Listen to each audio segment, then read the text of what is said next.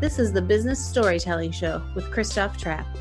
Name a top 20 storytelling podcast and a top 5% podcast globally. Christoph chats with thought leaders and experts to share tips and tricks that can help you tell your company's stories better to drive business results. Available wherever you listen to podcasts, live streamed on major social media channels, and part of the DB&A television network, available on most US television sets and streaming on Roku and Amazon Fire. Here's Christoph with today's episode. Let's go. Hey, business storytellers, how's it going? Christoph Trapp here, your host and author of Content Performance Culture. Uh, it looks like everything is working just fine for another live stream recording, if that's the correct term, of the Business Storytelling Podcast. We're live on Periscope, YouTube, LinkedIn, and Facebook. Um, and you know, there you go. That should be enough to uh, round out this um, Friday. What day is it? Who knows? Nobody remembers what day it is anymore. I don't think. Um, today, I want to talk about irrational loyalty, and loyalty is an interesting thing, of course. And, and many marketers out there um, want to, uh, you know, they want to have loyal customers. So how do we do that? And how do we move forward in these uh, interesting times? So today's guest uh, Deb Gabor. Deb, how's it going? Good. How are you? Hanging in there. It's definitely Friday, or as I like to say, Friday. Friday, yes. T G I F F F F F F F. Something like that. So tell me about, uh, you wrote the book, Irrational Loyalty, and, and you guys can check that book out. Uh, ctrap.online forward slash Deb sends you right over to Amazon um, hopefully, uh, take a look there if you like. We'll have the link up in a little bit here. Uh, what prompts you to write the book? What's the irrational fear, and what, what do people need to know? Um, yeah, a couple of things. Actually, Irrational Loyalty is my second book. The first book that I wrote is called Branding is Sex Get Your Customer Laid and Sell the Hell Out of Anything. Yes, I am the person who's crazy enough to use both the words sex and laid in the title of the book. And I'll tell you, it, it sells like crazy. But Irrational Loyalty was sort of the follow up to that book, which the that book is all about the idea that brands are not about your company or your product. Your your brand really is about the people who use it, and that the best brands in the world are the ones that elevate a person's self concept and actually become part of the person who they are, and help that person be a hero in their own story. What irrational loyalty is, and what prompted me to write that book, is that based on the success of branding as sex, um, I, I somehow miraculously became the world's resident authority on botched corporate apologies and brand disasters. And between about 2016 and 2018, when Irrational Loyalty came out, I, I watched brands really, really uh, break their promises to customers and disrupt their emotional connections and relationships that they have with their customers. Uh, and and you know some of them like went up in flames. Others of them are continuing to be smoldering dumpster fires. And irrational loyalty it really talks about this condition where customers are so indelibly bonded to a brand that they would feel like they were cheating on it if they were to choose something else. That's the definition of irrational loyalty. So watching all of these brands implode and some of them, you know, like blow up instantly and other brands endure lots of different types of turbulence. I came to understand what are the characteristics of those brands that help them survive disaster and be strong in the face of crisis and engender the quality of irrational loyalty which which protects them in times of badness. So uh, irrational loyalty building a brand that thrives in turbulent times is almost like a book that foreshadowed what's going on today. And so um, yeah i can talk about like what are the what are the qualities that the best brands in the world have the ones that engender this quality of irrational loyalty and how they get it? Yeah let's talk about that in a in a in a second uh, but certainly, so you mentioned uh, it's like you're cheating on the brand. Brands can engender what is sort of equivalent to the interpersonal relationship that you might have with a spouse or with a child or something like that, where the bonds of that relationship are strengthened whenever you behave on values, on expectation, in an aligned way on brand if you will for that relationship you strengthen that that relationship. You do something extra. Let's say for instance you bring home a pizza from work and uh, you know a bunch of booze and and you throw a party for your spouse like you earn extra points. But you have this emotional bank account between you and the people that you love and they have one back. You have a shared bank account. And every time you behave on values, on expectation, you deposit into this bank account. Now, this is the thing that protects you, Christoph, when you do a really bad job of loading the dishwasher. Like this prevents your spouse from kicking you out on your ear, right? And and brands are able to engender that same quality and and truly that's what even in the worst times keeps people from cheating on them and choosing an alternative brand. And of course, I think I heard you on Nick Westergaard's podcast. Perhaps you talked about your first book, right? That's maybe where probably, yeah, yeah. So, of course, Nick's been on the show, and, and make sure you uh, listen to that whole episode uh, on brand. That's the name of his. Uh, yeah, podcast. I have his book. It's like I think it's like right over here behind me. Yeah, so. right behind you. Awesome. Yep. Small world, small world for sure. Um, so let's back up for a second, though. How did you become? What did you call it? The expert of botched corporate apologies. Yeah, the expert of botched corporate apologies and brand disasters. Uh, you know, there's this interesting thing that happens when you write a book, mm-hmm. right? I, you know, like you know this. You become a, you you write a book, and then uh, suddenly you you have the credibility. Not that my 30 years of like branding and marketing experience is is not enough, but um, I, I, wrote a book with a really provocative, cheeky title, and uh, uh, suddenly was invited into conversations that I previously wasn't really playing a part in.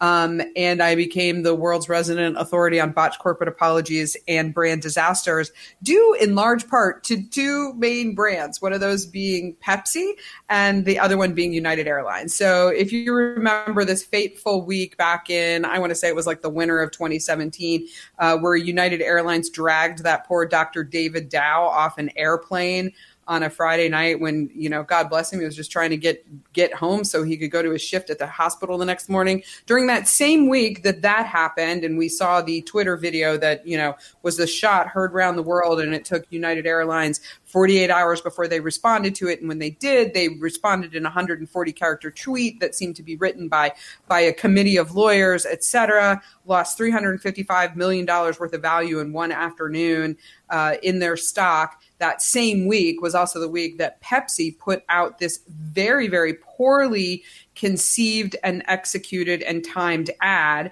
featuring Kendall Jenner, who is the very epitome of white privilege, seemingly solving all of the concerns about racial injustice in the United States by giving a police officer a Pepsi. Both of those things happened in the same week and the media was looking for somebody who could talk about what's happening to these brands what's going to be the long-term impact what can companies learn from this so that they can prevent this kind of disaster from happening to themselves.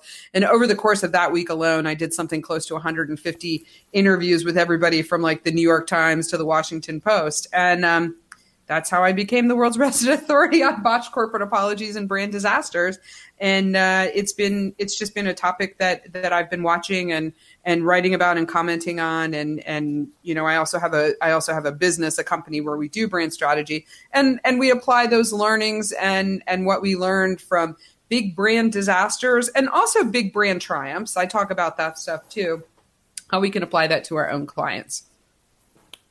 Yeah, I vaguely remember that week. That seems like a long time ago today. Uh, I know um, that also, like that same week, it was Pepsi, Kendall Jenner, and Sean Spicer were the big stories oh, that uh-huh. week. So it would like all it was like this convergence of of goodness slash badness all at once. It certainly gave us a lot to talk about with regard to branding, and really accelerated the need for this conversation about irrational loyalty. So, uh, a quick question for you um, before we get back to what makes a, a, brand that can actually demand that irrational loyalty or whatever better term you have. Um, so, you've done a lot of earned media, really, right? The expert out there.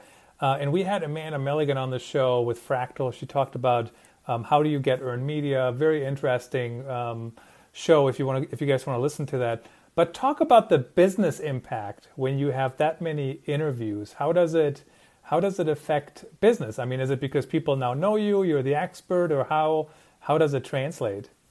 Yeah, in a couple of different ways. Um, you know, I I look at marketing very much as this like integrated thing where you need to have contact content at all parts of the decision making process for the people who would buy what you want to buy. And so um, that earned media, like every time I get a media hit, I appear on somebody's show, I write something for Fortune, or I get quoted in an article or whatever.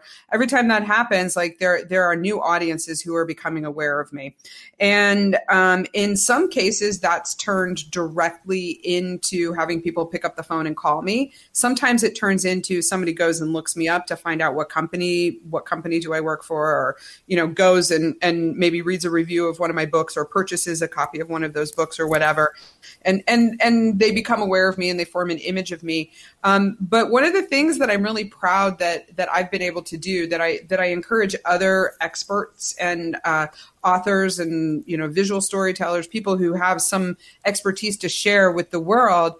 Uh, is I've done a really good job of like thoughtfully and deliberately using my expertise uh, in a way that monetizes, not necessarily selling my expertise, but but using it in a really really coordinated way to share my point of view and my experience and my ideas and my methodologies with other people for free without asking for anything in return. So like in a in a really non-obligatory, guileless kind of way, it's a way for me to share my expertise. What I have found, especially during the last 6 months dealing with the pandemic, is that um, the more I give, the more I get from that that earned media and from all of that activity of sharing my expertise with other people without asking for anything in return. What i've been able to do is cultivate like a really large and engaged community of people who are now leaning forward and telling us what they want to buy from us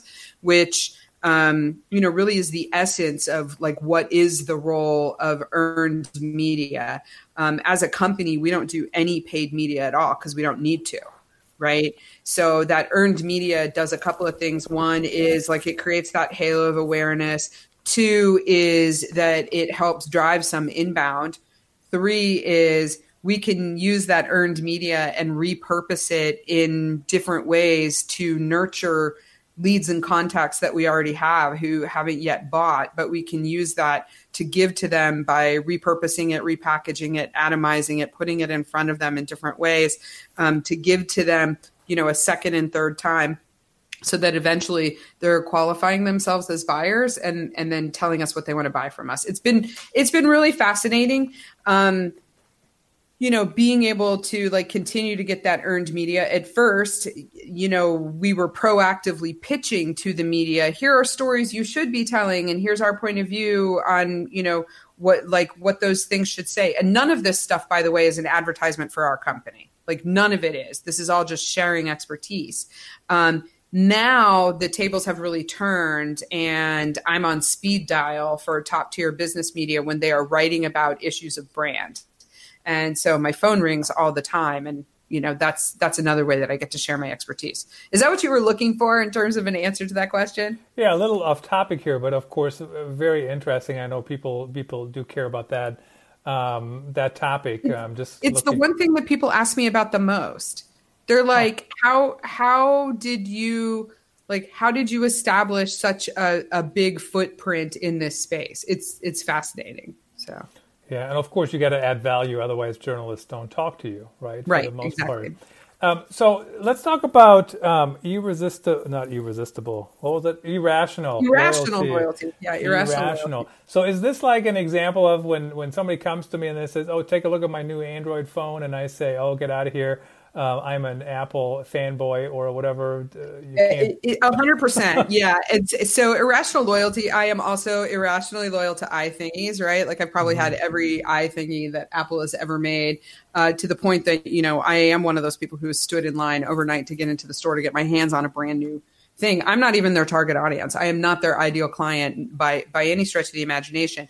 Irrational loyalty is that thing, Christoph, like what what you said um, my irrational loyalty for Apple products extends to that when I get a text message from someone with an i with a with a uh, Android phone and I see their green text bubbles, it like just makes me feel gross. So uh, back in the day, a couple of years ago, you know, Samsung came out with a a competing product to the iPhone. It looked and functioned just like the iPhone. It was so close to the iPhone that like these two companies, Apple and Samsung, were suing each other, right?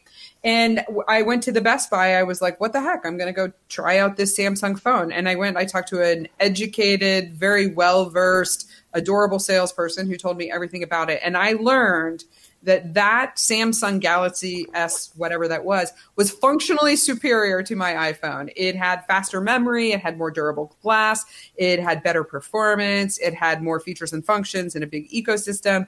Um, it had, you know, it it was two hundred to three hundred dollars cheaper than the current iPhone at the time. Uh, it was certainly more available and more accessible. I didn't have to wait in line or wait for the next version of it to come out and sit in a lawn chair overnight in front of Best Buy to get into the store. Yet when I held it in my hand, I felt dirty. And and that's because I didn't like what using an Android phone was going to say about me as a human being because the things that you buy, that you eat, that you drink, that you wear, the phones you use, the cars that you drive, they all say something about you as a person, not just to other people, but to yourself. And that's one of the main things that creates this condition of irrational loyalty uh, irrational loyalty. So if you've ever identified as I'm a I'm a Mac or I'm a PC, if you remember that old campaign, or you've identified I'm an iPhone person, I'm an Android person, or I'm a Coke person or a Pepsi person. You know, you know people who are like fervently Coke people would never let a Pepsi cross their lips, right? They just assume leave a restaurant before drinking Pepsi um, or they would drink milk directly from the cow if they were forced to drink Pepsi. You know, um, if you've ever self-identified as having a brand as part of your identity, then you know what the condition of irrational loyalty is because irrational loyalty is the thing that allows Apple to charge this massive premium for something that is functionally inferior to the closest competitor. Does that make sense? Of course, and uh, so, but but where's the difference? So I'm trying to think. How do I? What am I telling people? What am I telling myself by being an Apple fanboy? And you know, I got the headphones in right now. I got the AirPods over there. I got the uh, Apple Watch right here. Right? Yeah. I mean, if they had the glasses, I probably would wear the glasses. Um, but I mean, am, am I an Apple fan or am I just? It's working great. I, you know, I know how to use it. It's all now syncing. I, uh, my daughter has find my phone. Yes, I can totally track my 12 year old daughter. Those are all functional benefits. Those are functional benefits, mm-hmm. and functional benefits can always be imitated, right? Mm-hmm. I always like to think of things in terms of like when you're buying a car. So I drive a mid-sized luxury SUV and and we use this construct in our business. It's called the brand values pyramid which is a little bit like maslow's hierarchy of needs for brands.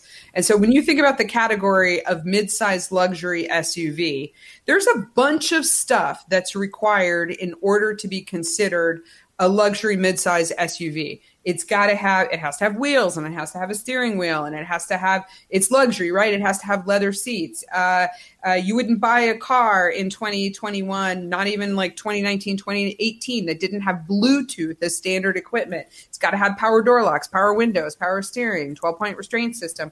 All those kinds of things are the functional requirements that are the ante to get into the category to be considered a whatever in whatever category that is right? All of those things are imitatable because everyone in the category has to have them. So, Christoph, I don't know if you are old enough to remember this, but I am. The very, very first car that I purchased for myself with my own money, power door locks and power windows were an options package that I paid extra for and that was in about i don't know 1991 or something like that. You know very soon after that power door locks and power windows power steering all those things became standard equipment. As soon as it becomes standard equipment for one brand it becomes standard equipment for the entire category. That's why all those functional things you're talking about that are if the proprietary proven technology behind them is not imitatable the benefit of those things always is and those are not the things that create a brand. The things that create a brand are the self-expressive benefits of the brand. You have chosen Apple not because not just because it works. There's other stuff out there that makes it work.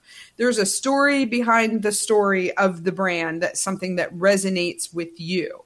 And it's something that has to do with the brand's singularity. So the best brands in the world, the ones that create irrational loyalty, they are singular. They and meaning that they're not just different, they're unique. And the best brands in the world, legendary brands like across all time, are truly unique in that there is something about those brands that is only ownable by them. And there are competitors who can come close, but they will never be that brand. That is the stuff that makes, let's say, a Cadillac a Cadillac and not a crappy Mazda right? It those those are the things and they're they're intangible. It blows people's mind you know when they think about the existence of these things because you can't most of the time you can't hold them in your hand you can't quantify them. They're they're very very difficult to describe but those are the things that provide that self-expressive benefit which helps you tell a story to the world about yourself but more importantly elevates your own self-concept. So christoph when you use things that come from the apple ecosystem that all seamlessly connect with one another and everyone in your family is using it and you can all keep track of each other and you're all on the same happy apple platform and all that kind of stuff there's a job behind the job that you hired that stuff to do you you look smart you look savvy you, you look you look like you're a little bit ahead of everybody else. Because you know what the old fashioned way of doing all that is? Like picking up the phone and trying to call your kid and figure out where they are. So um, that's the essence that's truly the essence of branding and the brands that create that irrational loyalty which gives you the ability to charge more for your stuff. It gives you a a route to more sustainable and faster profitability because you can sell more, you can engender that loyalty where people are bought into the brand and they'll buy anything that you sell. And it gives you relentless focus so that you can grow your business in a more effective way. And talking about looking smart and uh, good, good transition right there, Deb. Um, we just a quick reminder for everybody watching on the live stream. We are using Switcher Studios for the live stream, and then it, that's feeding into Restream. So if you wanted to use Switcher Studios, which is uh, it's a good brand, it works on my iPad. Trap One gets you one month off. Um, so please check that out. Um, so I should write that down because I just got approved to broadcast on LinkedIn Live, and we're oh, evaluating oh, the, we're yes. evaluating the different platforms. So that's that's good to know. Trap One Switcher Studio gets you one month um, and that ties in with uh, LinkedIn Live. That's how we're broadcasting right now on LinkedIn. Uh, I'm a big fan of doing all those channels at once, obviously. So mm-hmm. I want people to be irrationally loyal to my brand. How, yeah. how do I do it? What's the secret sauce? And uh, you know, what, how, how do we get there?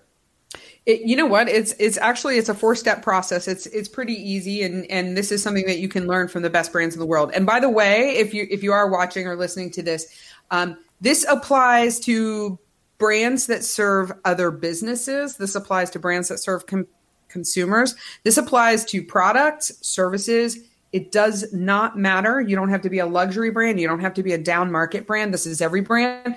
You could be a solopreneur. You could be a content creator. You could be an author, an expert, a speaker, all three, whatever. These principles always, always, always apply. So the first thing in engendering that quality of irrational loyalty, Christoph, is that you have to aim your brand at a singular, ideal, archetypal customer. We call this the ideal customer. This is another one of those concepts that people push back on all the time. But you build your brand for the singular customer who is most highly predictive of your success. When you think about who is the customer that my whatever is made for, that's who you're thinking about.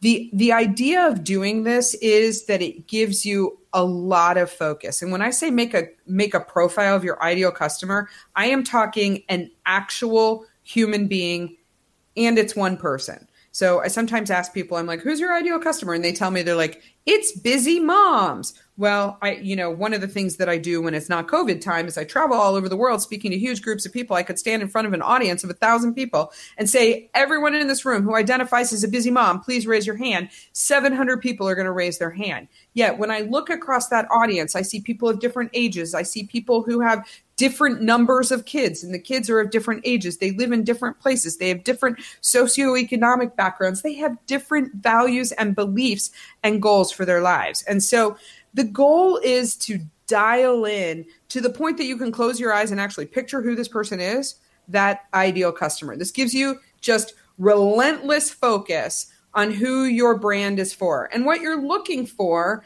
is more to screen out the people that you don't care about how does this play out in real life? If you've ever been watching late night TV and a television commercial comes on for something where you're like, I don't know what the heck that thing is. I have no idea who would use this. Clearly, I'm not the target audience. That's because you're not the target audience. You are not the ideal customer for that particular brand, right? Every minute you spend marketing to a customer that is not your ideal customer is money wasted. So that's step one ideal customer. Steps two, three, and four are what I call the brand swagger questions. It's just answering these three questions. So I told you that the best brands in the world are the ones that become part of the person who uses them. We ask the question so that ideal customer, what does it say about her or him that they use this brand? So, what does it say about your ideal customer, Christoph, that they consume your content, that they go to you, that undeniably you are their number one source for information about storytelling in business. So that's question number one. What does it say about them that they use your brand? The second question that you asked, and this is the question about singularity, because the best brands in the world are singular, they're not just different, because different, like, different means that you're that you're competing with other people. Singular means that you stand alone that you're not like anyone else that you can uniquely bond with people in a way where you can own that relationship in a way that no one else can. You ask the question what's the one thing the one thing that customers get from our brand that they can't get from anyone else I have a hint for you here. It is never a feature because features can always be imitated. Remember what I said about power door locks, power windows, power steering? There's today's standard equipment. Today's options packages are tomorrow's standard equipment. So your singularity has to be something about the core DNA of your brand. And so that's really like the only meaningful differentiation is to be singular. And then the third question this is the branding as sex question. The third question goes like this so every single person in this world who is using your brand is trying to create a story for his or her life where they are the hero that they go through the journey, they succeed, they get to the top of the mountain, they win the prize, they get the guy, they get the girl. They they are the one that wins. They're the protagonist. How does your brand make them the hero in their story? And that's how you that's how you create a brand that creates this condition of irrational loyalty. Because all of these questions answering these questions aiming your brand at a singular ideal customer allows you to identify like what are the values and beliefs of the people that you serve? And how do you align with those? Because your brand is a magnet that's designed to attract those people who share those values and beliefs to you so that you can bond with them through these bonds of irrational loyalty that will protect you in times of turbulence like we're what we're going through right now. So that's and it. One two three four. E- easy enough in theory right? But just like losing weight um, just because i know how to do it doesn't mean i can do it. I still have to uh, do the work, right, so to speak. Exactly. I mean, that's you know that that's how I make my living is is helping organizations like actually go through that process. Now, if you're like if you're an individual practitioner, you're a professional, you're a solopreneur, you're a small business, you're an entrepreneur, you can go through this process yourself. And actually, branding is sex is the how-to book, and it'll walk you through exactly how to do it and all these methodologies that I've talked about here today.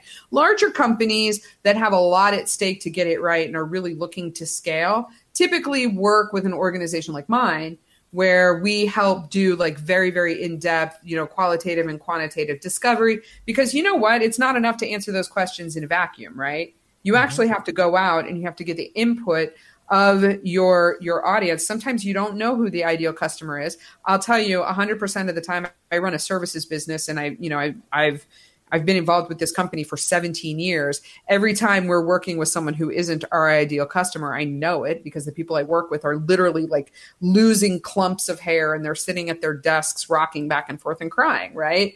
Um, that is a that is a hint that I need to go out and have some conversations because the market has shifted, people have changed. And I have news for you.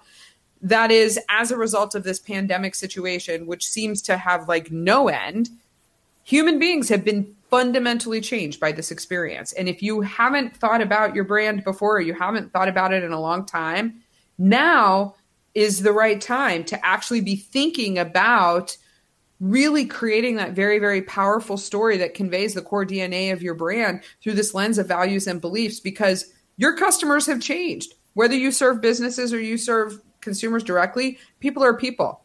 They're not nameless, faceless automatons and data points. They're not clicks and conversions. They are human beings. And now is a time to humanize marketing.